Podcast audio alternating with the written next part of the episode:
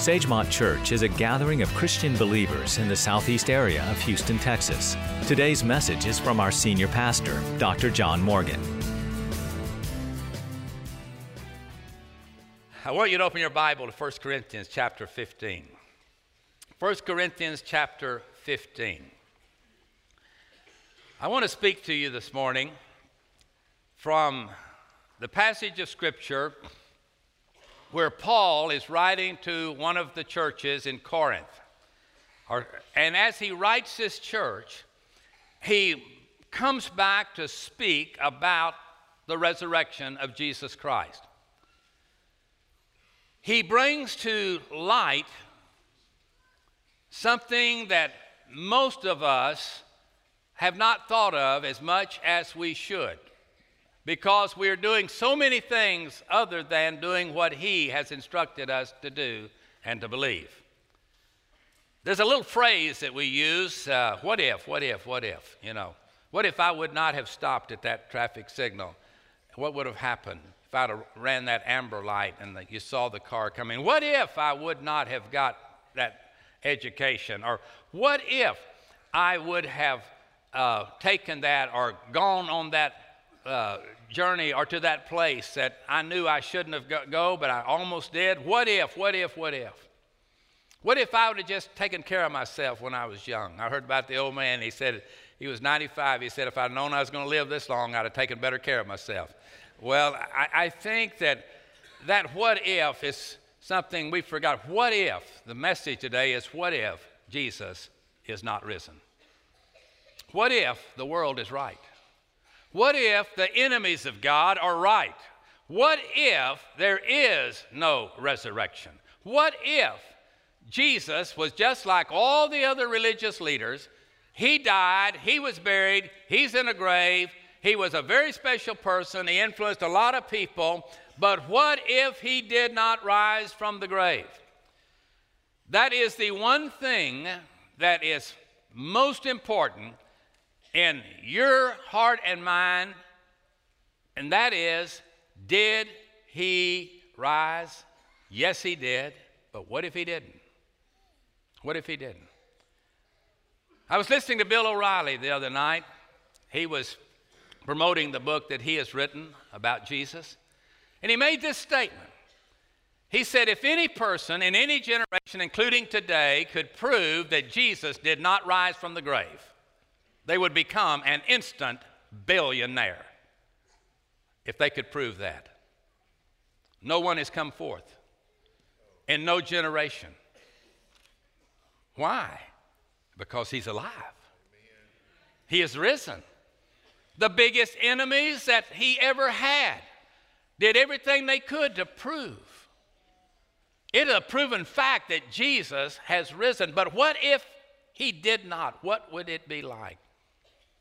Well, let's see what Paul says. He always has a way of using the right words. We always stand out of respect to the scripture when we read it on Sunday morning at, that's the text for the message. So from 1 Corinthians chapter 15, I want to read to you from the 14th verse, and I want you to listen carefully.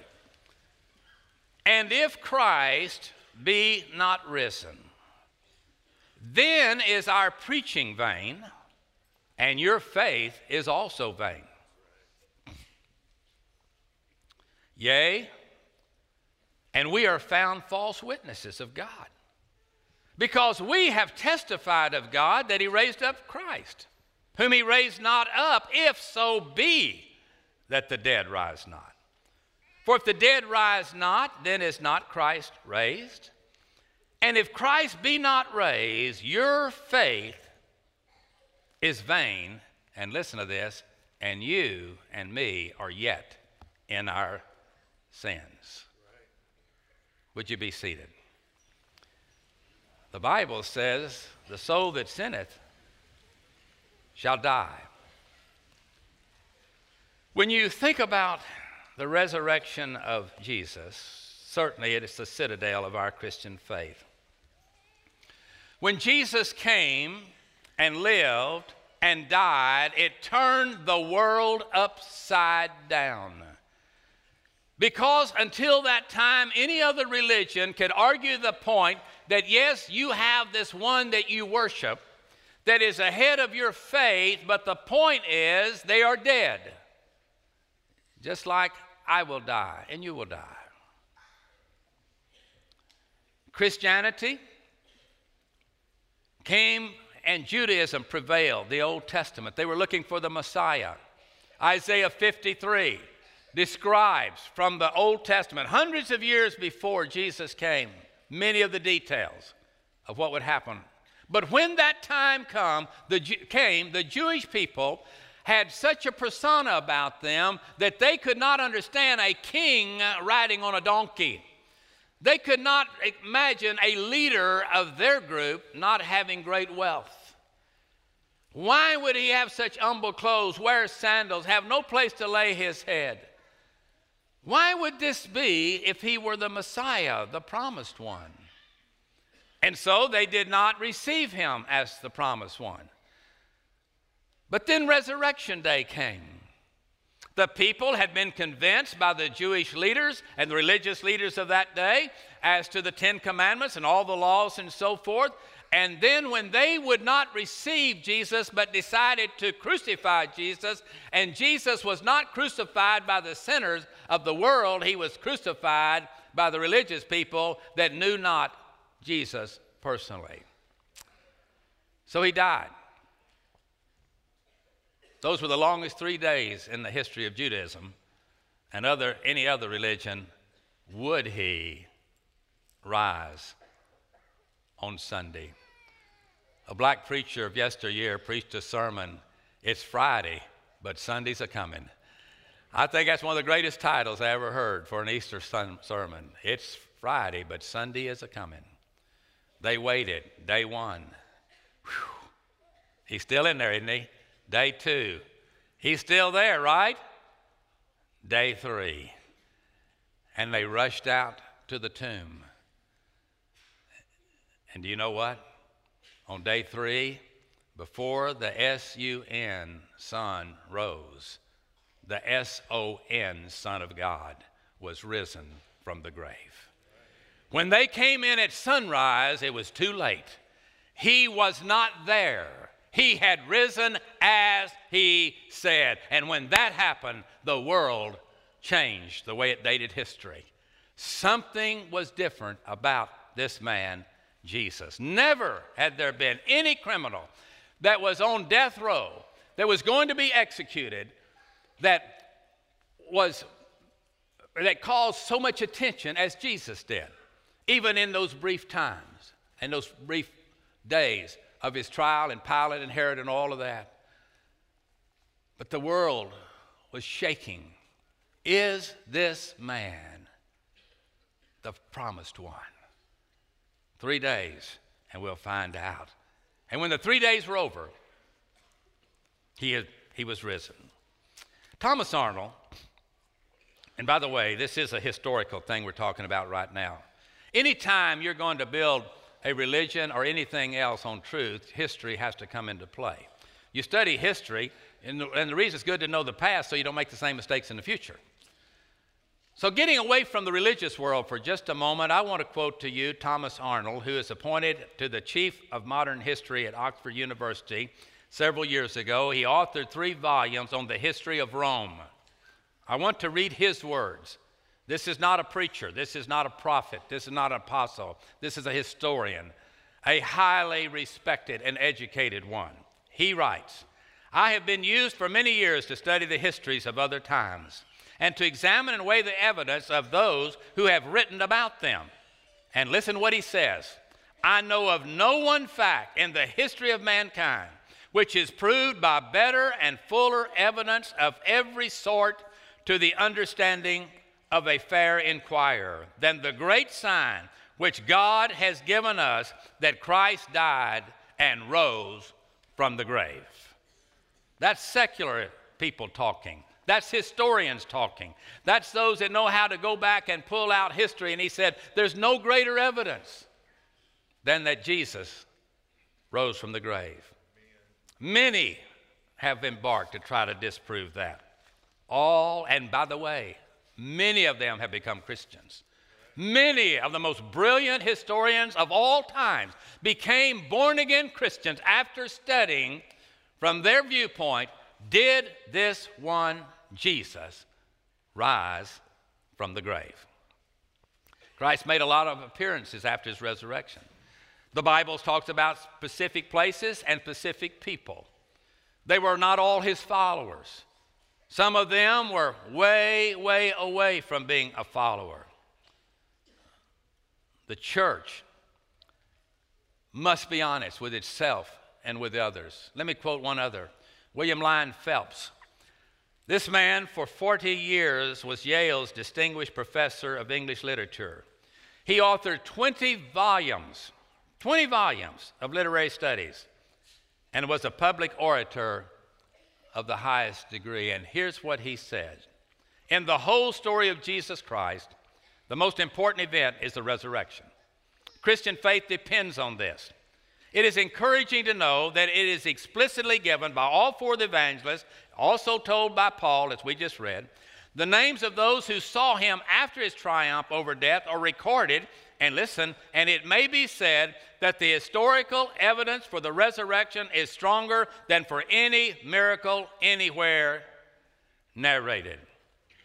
For as Paul said, if Christ be not risen from the dead, our preaching is in vain and we are still in our sins. In the book of Mark, there was another man. He was not so educated, but he was greatly experienced. He was an executioner. He had seen many people come and die by crucifixion, the cruelest of punishment.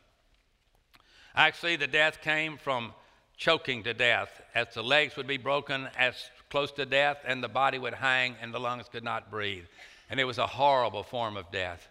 But there was one there that was chosen to be there because of his ranking in the military.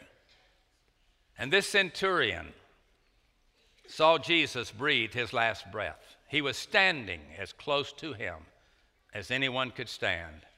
And here's what he said truly, this man was a son of God. Now, he hadn't seen, it's still Friday. Sunday's coming. He watched him. Pray for those that were executing him. Father, forgive them, for they know not what they do. They saw him turn and say to his brother, Take care of mom, take care of the family. See, the home has always been a sacred thing. And one of the things we're facing in our country today is our homes are exploding, they're dissipating. We've got, excuse me, we've got mothers running off from their family, daddies, grandparents running off from their children and grandchildren. Our world is un- coming apart in the home and for revival to come and for God to get things back together, we must look and see this man, Jesus. He is the promised one, He's the chosen one, He is the coming one, and certainly He is the resurrected one. Every Christmas, excuse me, every Easter, I get out a book that we've had in our family for a hundred years. This belonged to my uncle, for whom I was named, John L. Wharton, pastor at First Baptist Church in Longview, Texas. My father kept these books, four of them. These are the writings of the greatest Jewish historian, Josephus, that ever lived. I happen to have the, all four volumes. Uh, and I get it out every Easter. This is for myself, but I'm going to read it to you, just a paragraph. I want to take you to page 94 of uh, the, the um, uh, book 18, and I want you to listen to this. Now, this man, before I read this, he was hired by the Roman government to write this. When your boss is paying the bills, tells you to write the book, you better make your boss look good, right? You may not get paid. You understand that reason? Listen to what he said. Now, there was about this time Jesus, a wise man, if it be lawful to call him a man for he was a doer of wonderful works, a teacher of such men as received the truth with pleasure. He drew over to him both many of the Jews and many of the Gentiles. He was Christ. And when Pilate, at the suggestion of the principal men among us, had condemned him to the cross, those that loved him at the first did not forsake him. For he appeared to them live again at the third day, as the divine prophets had foretold, these and 10,000 under other wonderful things concerning this man. And the tribe of Christians, so named from him, are not extinct until this day. This book, written hundreds of years ago, hired by the people that crucified Jesus, said, I got bad news for you, but it's a good news for everybody else. This man, Jesus, is risen, and you're going to have to deal with him. You're going to have to deal with him. I'm going to have to deal with him because he is alive. He is alive. The preaching of the gospel is simply a proclamation, it is just proclaiming the good news. The good news is he is risen. The bad news was on Friday. The good news was on Sunday. Jesus is risen. And if what Jesus said about his rising from the dead, if it were proved wrong, everything else this preacher or any other preacher would preach would be foolishness if he's not risen. Anything else would be something that might help you a little bit, but it would never change your life. It is the central premise of the gospel. He is risen. Whenever we think about our own life and we think about how the scripture over and over talked about that he was going to come back. In John 2 19, Jesus answered and said to them, Destroy this temple. In three days I'll raise it up. In John 2 21, but he spoke of the temple of his body. And when therefore he was risen from the dead, his disciples remembered that he had said unto them, and they believed the scripture. In Matthew 16, from that time forth began Jesus to show all his disciples how he must go into Jerusalem, suffer many things of the elders, the chief priests, the scribes, and be killed and be raised again on the third day. Matthew 17, and as they came down from the mountain, Jesus charged them, saying, Tell this vision to no man until the Son of Man be risen again from the dead. Matthew 17, and while they abode in Galilee, Jesus said unto them, The Son of Man shall be betrayed at the hands of men. The next verse, verse 23, and they'll kill him. The third day he'll rise again.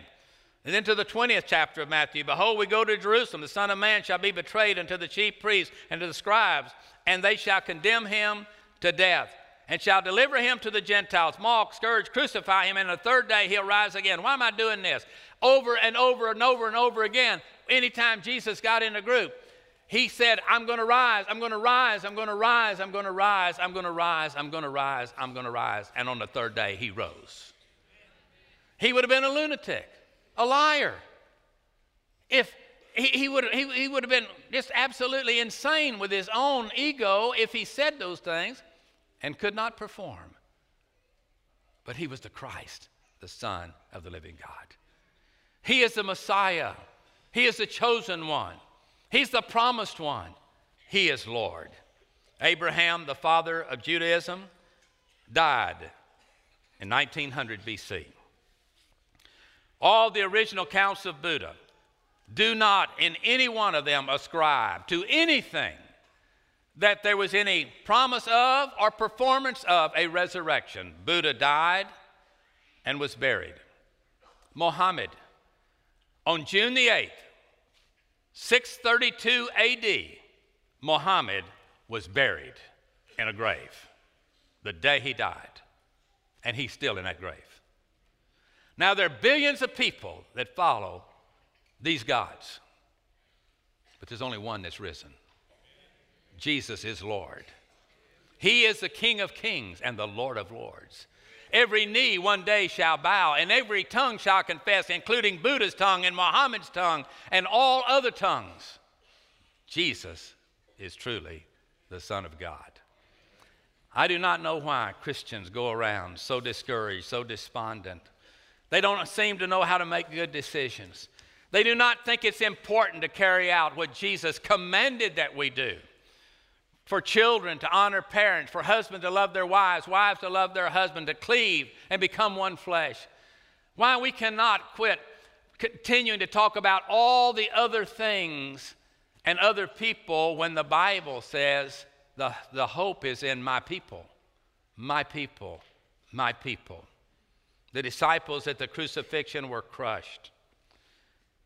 That verse in 1 Corinthians I read to you a moment ago if in this life only we have hope in Christ, we are of all men most miserable if Christ is not risen. But that next verse said, But now is Christ risen from the dead, the first fruits of them that slept. And for since by man death came, by man came also the resurrection of the dead. For as in Adam all will die, even so in Christ all shall be made alive. You see, folks, to, to go about in, in a world that's continuing to bombard us, to turn from our faith. All of you young people that are here, I know.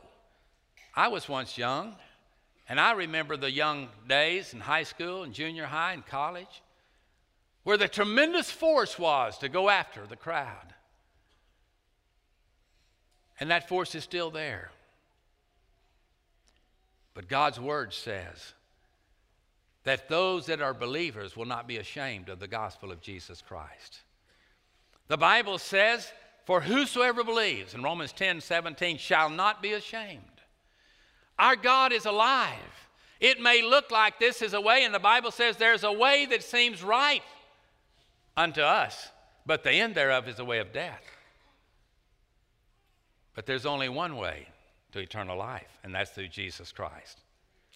A God has to be alive to be a God. For there to be another life, there has to be life everlasting. For you to have everlasting life, there has to be a God that had everlasting life. There is one. And his greatest enemies could not, could not take that away. And even to today, as Mr. O'Reilly said, it's worth a billion dollars to you if you can change and prove Jesus is alive. You know, there's another guy in the Bible. He probably is like a lot of us. His name was Thomas. Remember him? That old doubting Thomas. See, Jesus showed up after the resurrection to disciples, but you know, he was playing golf that day or fishing or, you know, had a special at Walmart or, you know, I don't know what's going on. But anyway, he didn't show up. You know what he said? He said, I, I'm not going to believe until I touch him. Jesus said, We can handle that. I got nothing to hide. And by the way, if you, if you want God to show that He's strong, all powerful, He can do so, but you don't like some of the ways He might use, I would not challenge Him to a fight. I, I, would not, I would not ask you to go out and get up on a street corner and say, If you're God, strike me dead, unless you had called one of the local funeral homes before you did that. I wouldn't take the odds on something like that. But Thomas said, I will not believe until I can touch him. And Jesus went before Thomas and he held out his hands. And Thomas reached out and fell and said, My Lord and my God, you are the promised one. You say, Well, I think that that was a, that was a fake Jesus. Well, he, he fooled his mother right? Said, That's my boy. Mom, you think somebody fooled you? I don't think so. She knew exactly what was going on. But today, as we come to worship, we're thinking about, Lord, what would you have me to do? And Romans 10 9 makes it real clear. If you will confess with your mouth the Lord Jesus and shall believe in your heart that God has raised his son Jesus from the dead, you shall be saved. Not might be. Not if you'll confess and do good the rest of your life. Not if you'll quit getting all those F's and start getting A's spiritually. Not if you see God grading on the curve, if thou shalt confess with Confess what? That Jesus is Lord and that you're a sinner. And just simply confess your sins, confess Jesus is Lord, acknowledge your sin, turn from that sin, that's to repent. Jesus says, that's what it takes. And you invite me to come in, and I will come into your heart. And I will live with you. And I'll be with you when you're alive, and I will be with you when you die. It can't get any simpler, folks. You know what? You saw this, you saw this wonderful sight of Grandpa baptizing his son. I know what some of you thought.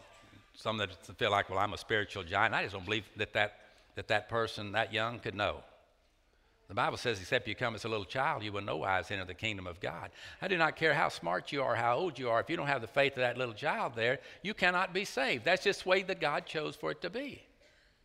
God says, I want you to simply trust me and acknowledge that you don't know any, everything. Of all the knowledge in all the world today, if you're a scholar, you don't know 1% of it. I mean, if you want to go the intellectual way, God could exist and, and all the proof of the resurrection in the 99% that you don't know. You don't even have an argument if you want to go that route. But that'd be foolish to go that route. Because the Bible says, by grace are you saved through faith. And that not in yourself. It is a gift of God, not of works, lest any man should boast. It doesn't get any better. I sat at the cross this morning by Cecil Burkhalter. I know him well enough that I can tell you this story. I told it at the cross. I was sitting there, and Bill started the first song. Cecil, I've known since this church began. His wife, Joy, one of the spiritual leaders of our church. Cecil's had a lot of problems in his life, a lot of ups and downs. And I was sitting right beside him. And at the first song, he touched me like this, and he said, Brother John, I want to tell you something. And then he started crying. And he got himself together for a moment. And he said, Brother John, I just want you to know I got saved this week. I asked Jesus into my heart. He said, I've wasted 50 years of my life. But he said, I'm a new man in Christ.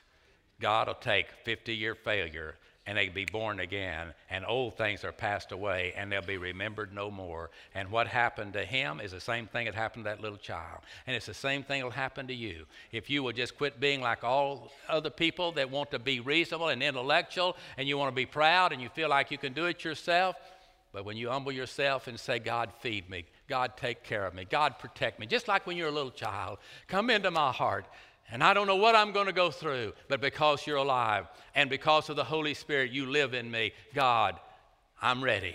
I believe you're arisen from the grave. I believe you'll do what you said you've done. You've never lied, ever. And when you tell me, if you'll confess with your sin the Lord Jesus and repent of that sin and invite him into, into your life, he said, if you will do that, I will save you. Say, done deal. I want you in my life, but I'm willing, God, when you come in to let you live your life through me, that means a changed life. You'll have a peace that passes all understanding. You'll have challenges like you've never had, but you'll have a power that's unbelievable. You'll find yourself saying no to what you could never say no to before. You'll find yourself seeing what's really worth something and what's really not worth something.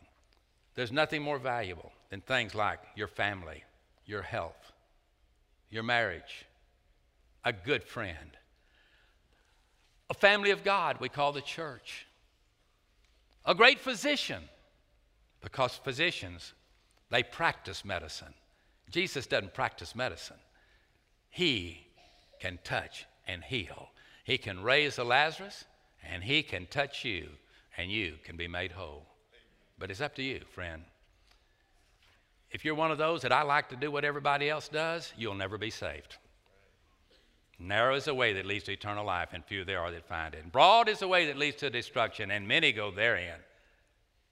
You just decide which way you want to go.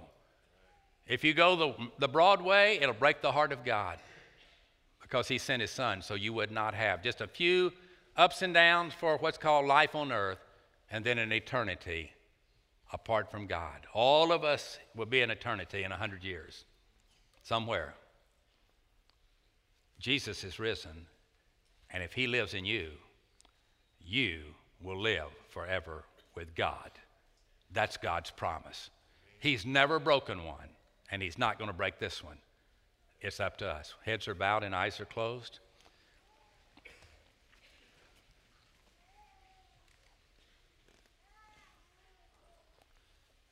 Every, every single person here has equal access to God. It doesn't matter if you're sitting in the highest seat or right down here on the front, you have access to God. You can today invite Jesus to come into your life right where you are. That spot is your spot on earth. God has put air there, oxygen for you to breathe. Your body sits there in that little two by two foot space. And He sees you right now as if you were the only person on the globe. He, he wants to be just as personal to you as if nobody knew Him but you, and nobody was here but you. But no friend, no preacher, no friend, no member of the family can help you. And that's between you and God. God, through the Holy Spirit, would say, But Jesus died for your sin and he rose as victorious. What else does he need to do for you to trust him?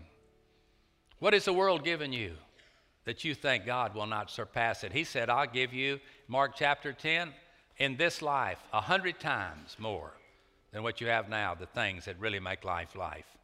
Uh, in this life as well as in the life to come. So, in that little spot now, I want you to turn that. Your body, if you're a Christian, is a temple of God. Would you pray for those sitting around you? If you're here today and you want, in that sp- private spot, to pray a simple prayer, for the Bible says, For whosoever shall call upon the name of the Lord shall be saved. That's the word. Now you can do it. Now you can do it. So I'm going to lead you in a prayer with heads bowed and eyes closed, every Christian praying for those that are all around you that God loves and we love. And God wants to forgive them as He forgives us. And they're just as important to God as any one of us. But pray, Christians, pray. If you consider yourself one of God's people, God's family, pray. And for those of you that says, I cannot join that group, I, am not there yet, but I want to be. Would you join me in this prayer? Dear God, I know that I'm a sinner. I have no evidence nor any reason to doubt that you are risen. I know that God's word is true. The prophecy you have fulfilled to every single detail. And no historian can change it one iota you did what you said. And Father, I want your son Jesus, through the Holy Spirit, to come into my life right now. I want to be born again. I want my past forgiven. I want a new start. And by faith, I'm asking you to save me. In Jesus' name, amen. Now, before we move, this is still very personal to you. If you prayed with me, I'm not going to ask you to stand. I'm not going to ask you to come to the front. I am going to ask you to do one thing. I'm going to ask you to go to that card that I told you about earlier.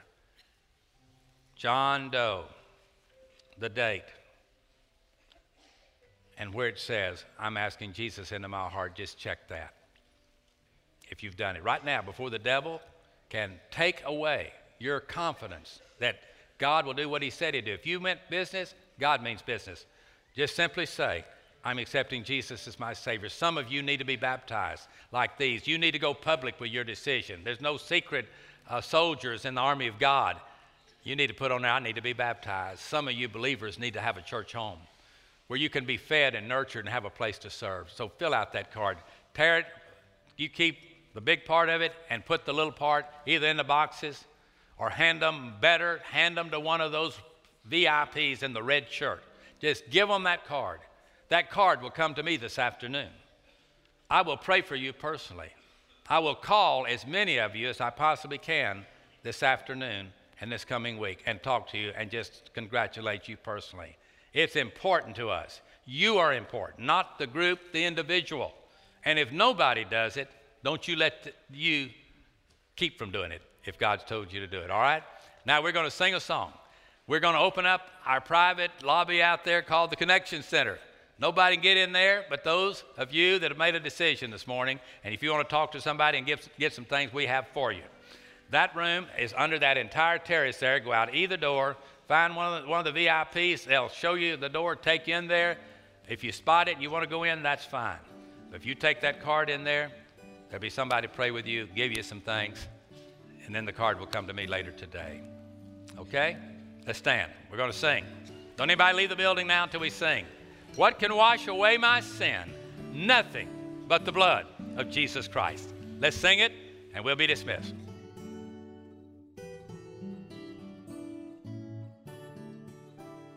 We pray that today's message has brought you to a closer relationship with Jesus Christ. Join us Sundays at 9:30 and 11 a.m. at Sagemont Church in the Worship Auditorium. For more information, check us out at www.sagemontchurch.org.